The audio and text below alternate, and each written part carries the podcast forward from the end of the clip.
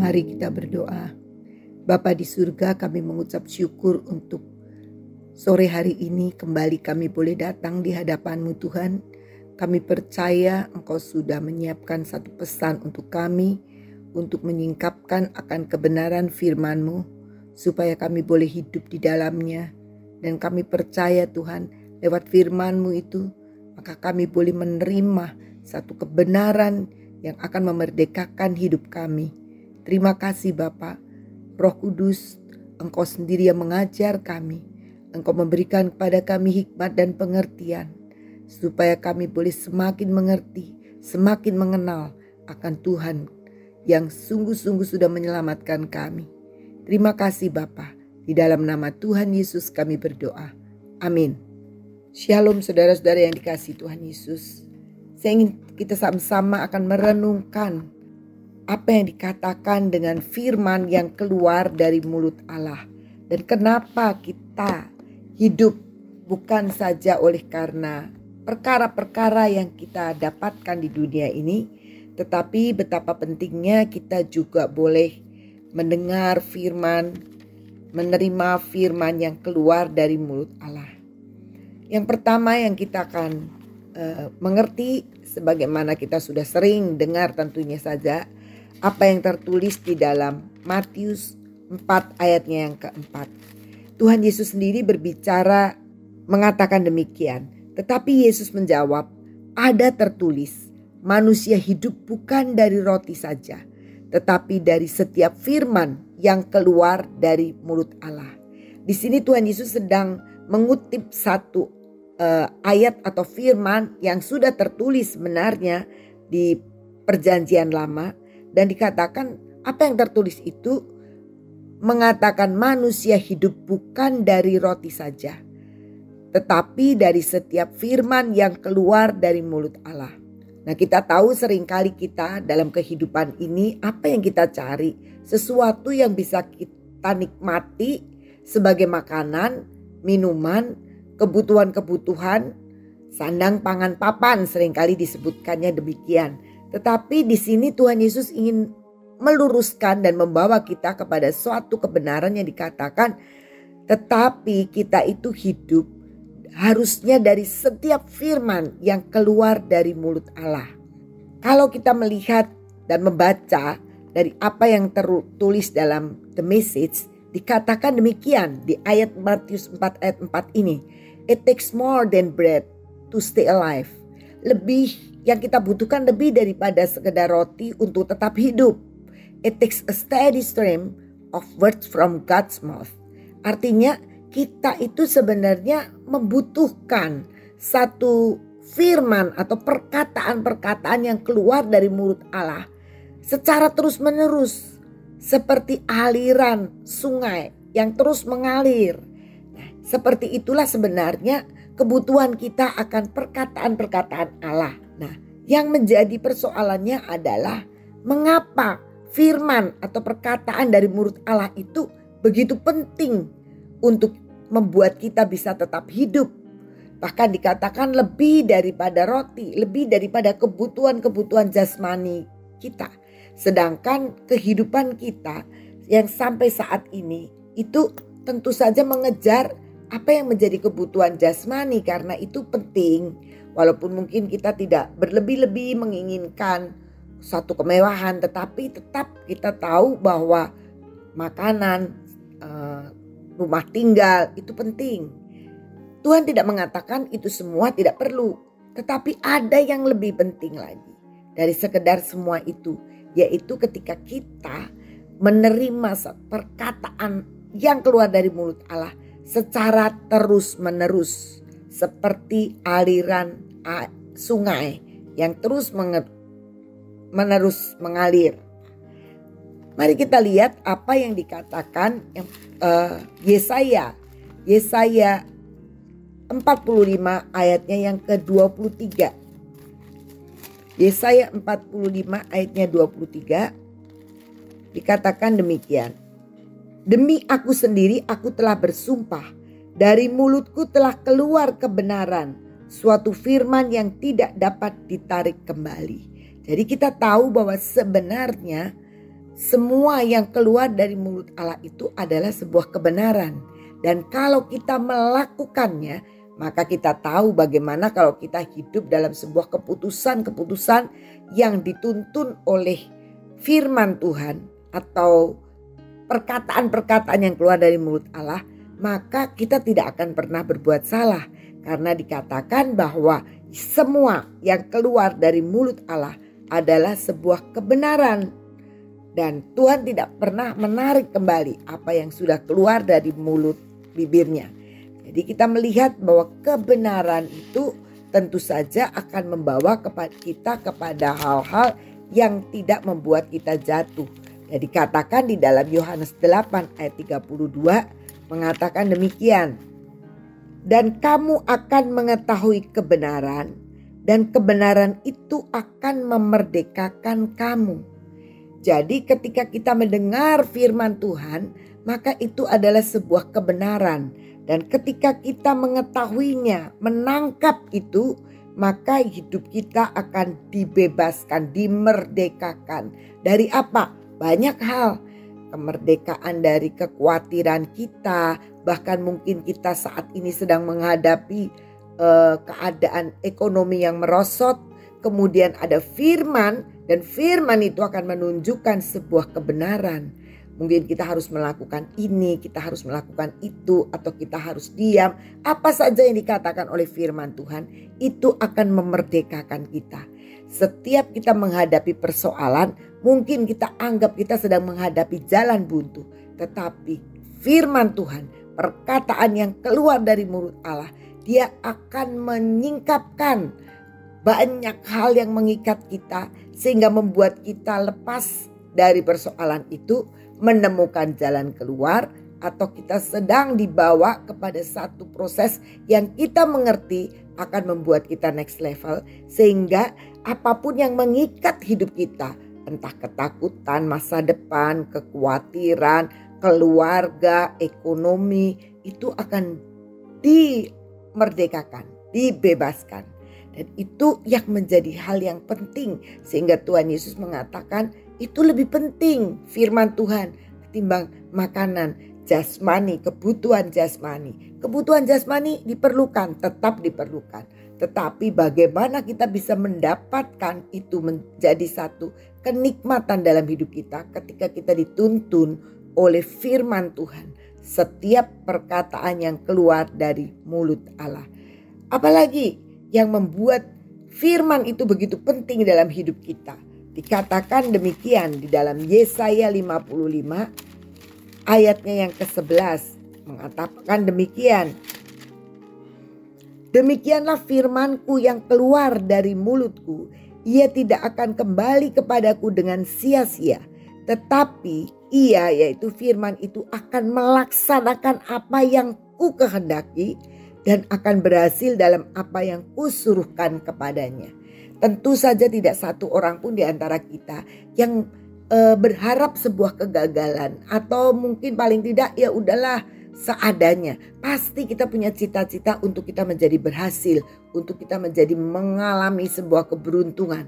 Nah, dikatakan di sini firman Tuhan itu akan menuntun kita semua yang keluar dari mulut Allah itu akan menuntun kita untuk melaksanakan semua yang Tuhan kehendaki dan dikatakan akan berhasil dalam apa yang Tuhan suruhkan atau perintahkan.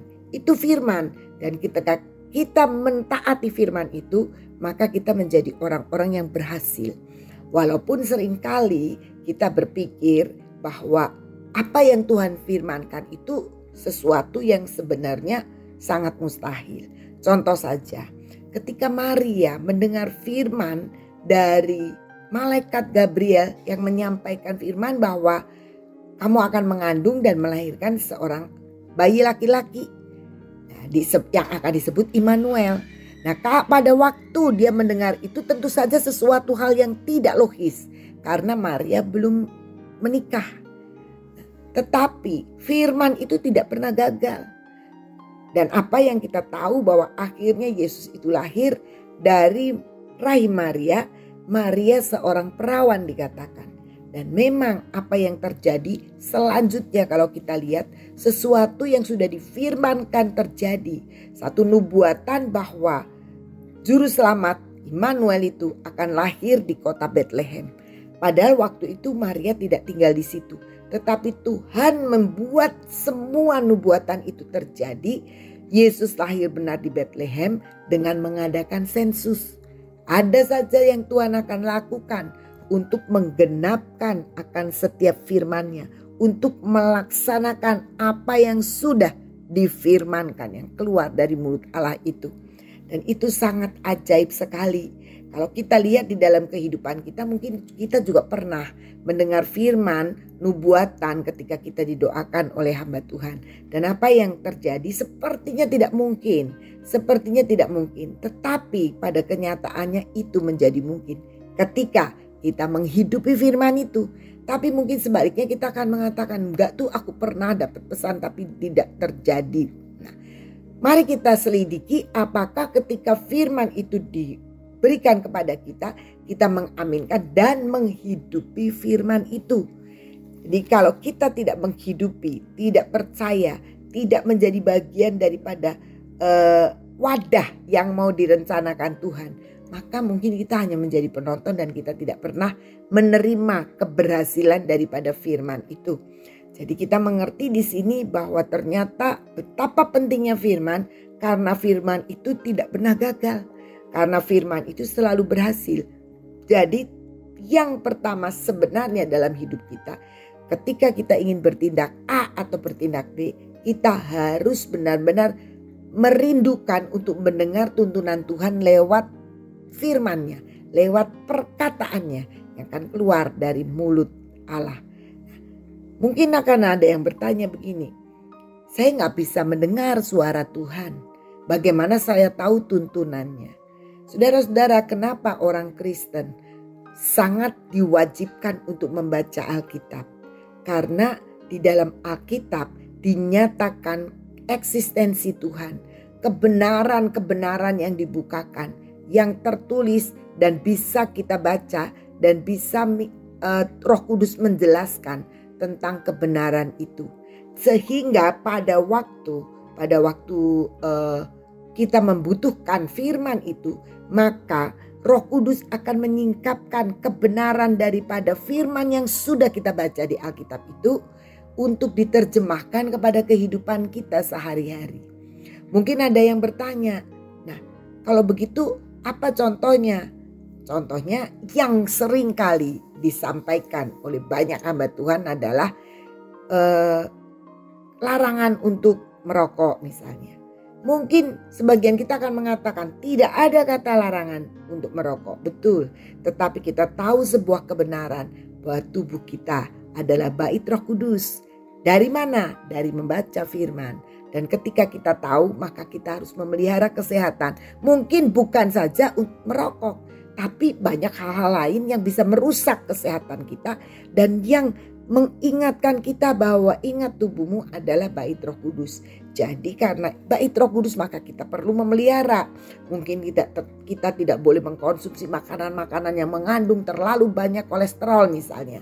Atau mungkin kita tidak boleh makan mengkonsumsi makanan-makanan yang mengandung banyak gula karena itu tidak menyehatkan. Itu sebenarnya sama dengan ketika kita juga uh, tidak membiarkan tubuh kita ini dirusak.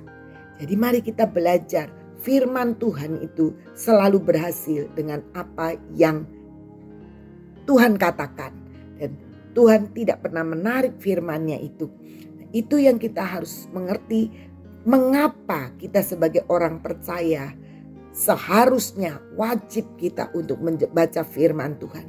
Karena firman Tuhan itu akan terus oleh Roh Kudus dimeteraikan dalam hidup kita. Mungkin saat ini kita belum mengerti, tetapi pada waktu kita menghadapi, maka Roh Kudus akan menyingkapkan itu sehingga kita mengerti sebuah kebenaran dan kita tahu dikatakan tadi kebenaran akan memerdekakan kita. Nah, selanjutnya apa lagi? Kita bisa baca dari Efesus 6 ayatnya yang ke-17 yang mengatakan demikian. Terimalah ketopong keselamatan dan pedang roh yaitu firman Allah. Dikatakan di sini firman Allah itu adalah pedang roh, pedang roh kudus. Firman Allah itu adalah pedang. Dan dikatakan di dalam satu terjemahan dikatakan bahwa firman Allah itu indispensable weapon. Artinya senjata yang sangat penting, senjata yang kita perlukan itu firman Allah. Memang kita tidak memakai pedang secara fisik, tetapi kita tahu bahwa musuh kita adalah roh-roh yang ada di udara. Dan dengan apa kita bisa memenangkan peperangan? Dengan firman Tuhan. Karena firman Tuhan adalah senjata yang sangat diperlukan. Senjata yang sangat penting dikatakan.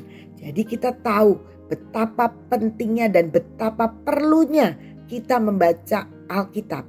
Karena lewat Alkitab kita akan mengenal akan firman, mengerti akan firman. Sehingga pada waktu kita menghadapi apa pun dalam peperangan kehidupan kita secara jasmani dan rohani, kita tahu kita punya senjata yang paling ampuh, yaitu firman Allah, yaitu apa yang keluar dari mulut Allah. Alkitab menuliskan banyak hal dan semuanya itu menggambarkan eksistensi Tuhan dan bagaimana Tuhan menuntun dan menyikapi setiap masalah di dalam kehidupan kita. Jadi kita tahu betapa pentingnya firman Allah karena firman Allah itu adalah pedang, adalah senjata untuk kita hidup dalam kemenangan. Kemenangan dalam bidang apa? dalam apa saja.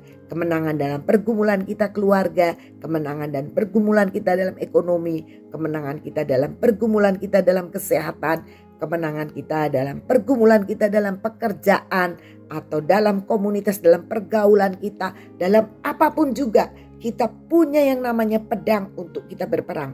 Kalau ada musuh-musuh kita di tengah-tengah semua pergumulan itu, entah di tengah-tengah pekerjaan kita, mungkin kita menghadapi orang-orang yang sangat sulit, mungkin kita menghadapi orang-orang yang menjengkelkan, maka lewat firman ini Tuhan akan menuntun kita bagaimana kita menghadapi eh, orang-orang uh, yang seperti itu.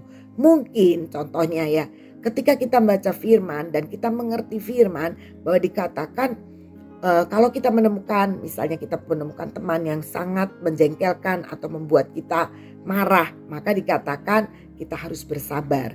Kita harus mengasihi musuh kita. Kita harus memberkati dia. Dan firman ini ketika dilakukan maka kita akan menemukan sebuah yang dikatakan tadi kebenaran yang membebaskan kita. Kalau kita mengasihi orang, bagaimana kita akan bisa membenci orang itu secara bersama-sama? Tidak mungkin. Dan ketika kita mengasihi, mungkin saja oh, uh, Tuhan Roh Kudus itu akan mengerjakan sesuatu untuk orang itu. Saya ingin menyampaikan satu pengalaman. Saya mempunyai seorang karyawan yang sebenarnya menjengkelkan. Kenapa menjengkelkan? Karena dia selalu menunda pekerjaan. Jadi ketika saya memberikan tugas-tugas, maka Ketika saya mengingatkan dan menanyakan kembali pasti dia oh iya lupa. Oh iya belum. Dan semua itu sangat menjengkelkan. Bahkan ada banyak ke uh, sikap-sikapnya yang di mata saya itu nggak benar gitu. Selalu uh, salah menjengkelkan dan kadang-kadang dia terima tamu teman-temannya uh, di depan saya dalam uh, di tengah-tengah waktu pekerjaan. Saya sangat jengkel marah sampai uh, sering kali saya tidak kepingin ketemu dengan dia. Kenapa? Karena ya itu kalau ketemu nanti saya akan kesal, marah dan hati saya kehilangan damai sejahtera. Tetapi satu hari ketika saya uh, membaca firman, maka firman itu mengingatkan saya. Mengingat saya untuk apa? Mengingatkan saya bahwa semua yang saya hadapi itu sedang membentuk hidup saya.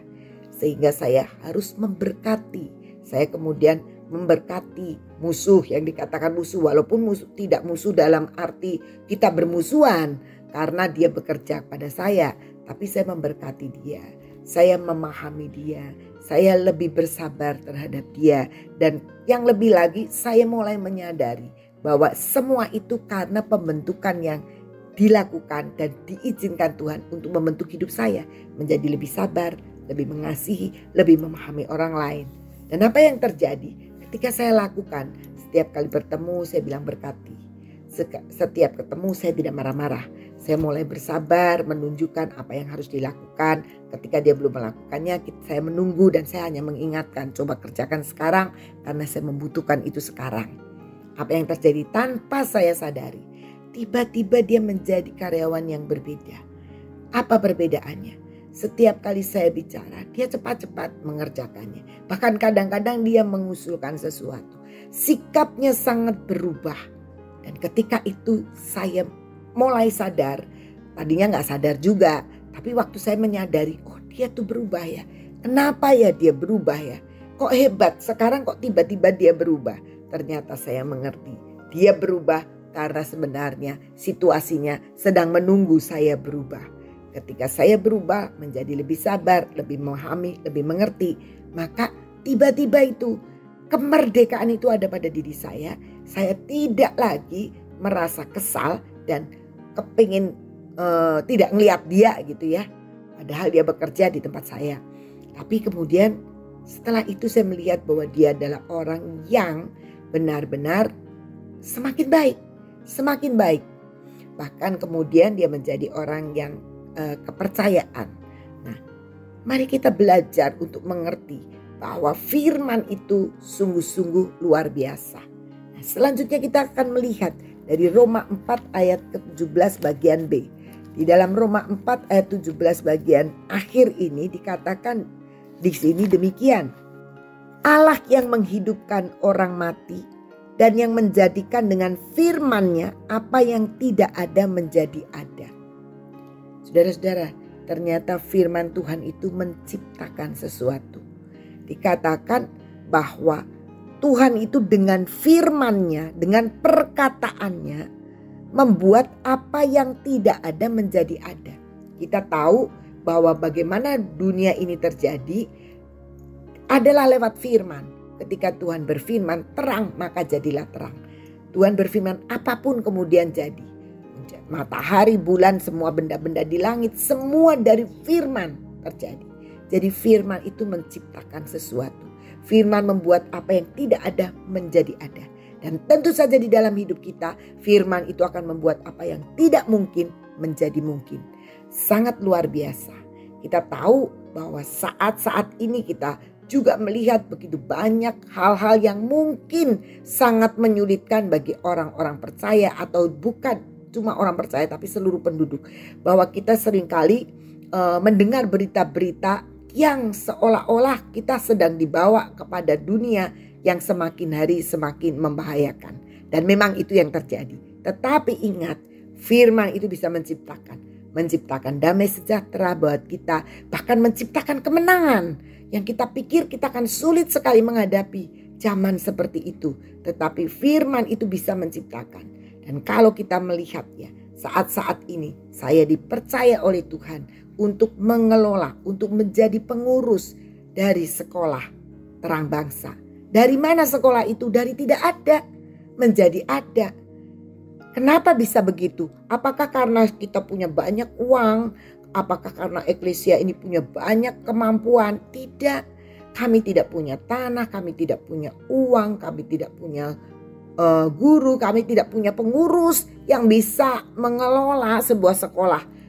Tetapi Tuhan mengadakan itu semua dari yang tidak ada. Bahkan kita tidak punya siswa kan. Tetapi dari apa yang tidak ada menjadi ada. Apa yang menurut pandangan kita tidak mungkin menjadi mungkin. Semua yang kita lihat saat ini terutama tentu saja di dalam pelayanan itu dari yang tidak ada. Kalau kita melihat bagaimana Tuhan itu mengadakan semua itu, maka tentu saja kita akan mengaminkan bahwa firman yang keluar dari mulut Allah itu firman yang menciptakan. Jadi, kalau mungkin satu ketika dalam pergumulan kita, Tuhan menginginkan sesuatu yang belum ada dan bahkan tidak ada dasar untuk kita percaya. Seperti Abraham, dikatakan dalam firman Tuhan, tidak ada dasar untuk dia percaya dia sudah tua, dapat janji bahwa dia akan melahirkan. Dia sudah tua, dia tidak pun uh, istrinya pun sudah mati pucuk dikatakan dan tidak mungkin untuk melahirkan. Tetapi ketika Tuhan bilang bahwa tahun depan kamu akan melahirkan. Bahkan jauh sebelumnya dia menunggu 25 tahun suatu janji. Janji yang keluar dari mulut Allah itu ketika Abraham dan Sarah sudah tua. Tetapi dia harus menunggu lagi 25 tahun untuk sampai Iskak itu lahir. Dan kita melihat itu sesuatu yang sangat tidak mungkin sebenarnya secara jasmani. Tetapi firman yang keluar dari mulut Allah itu tidak pernah gagal selalu berhasil. Dan apa yang terjadi? Ishak lahir. Di masa Abraham sudah tua, Sarah sudah tidak mungkin melahirkan secara logika manusia. Tetapi toh itu bisa lahir. Dan mari kita belajar mengerti.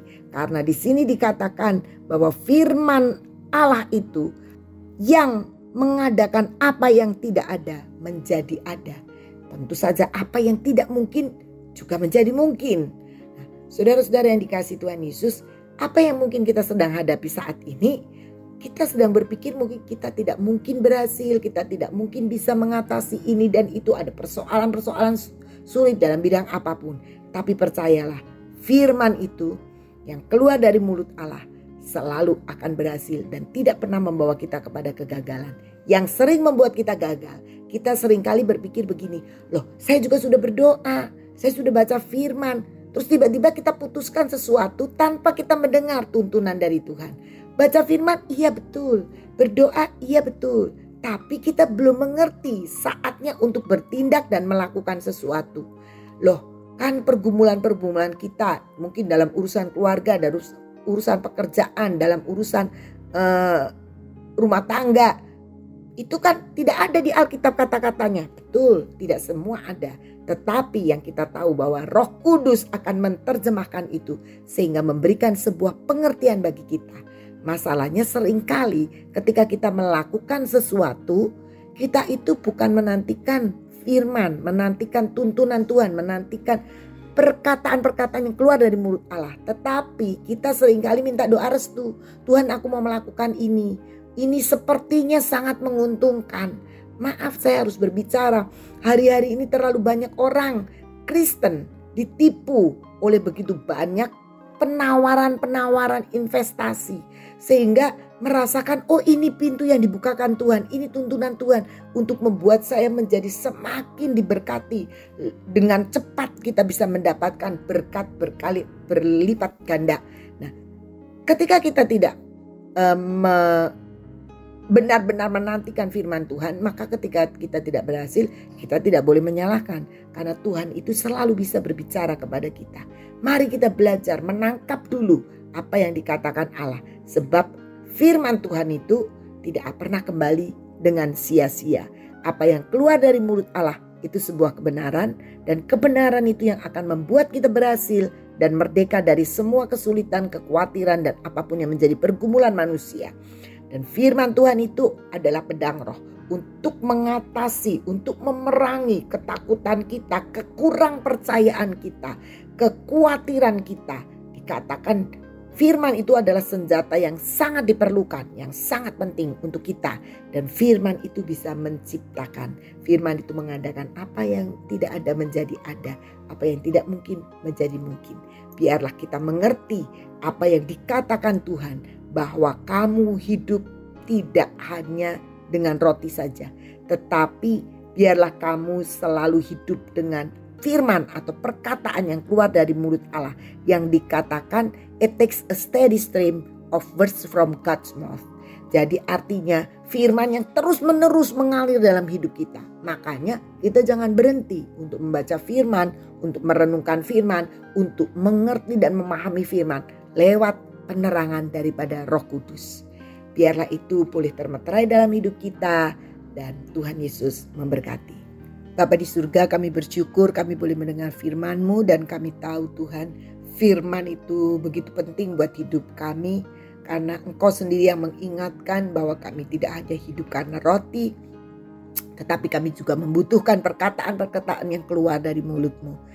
Bapa ajari kami supaya kami mengerti lewat roh kudusmu senantiasa memberikan kami satu pewayuan, satu pengenalan yang terus bertambah tentang engkau dan bagaimana engkau menuntun kami.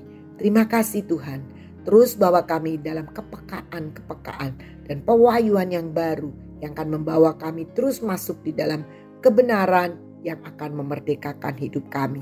Terima kasih Bapa, kami mengucap syukur di dalam nama Tuhan Yesus. Amin.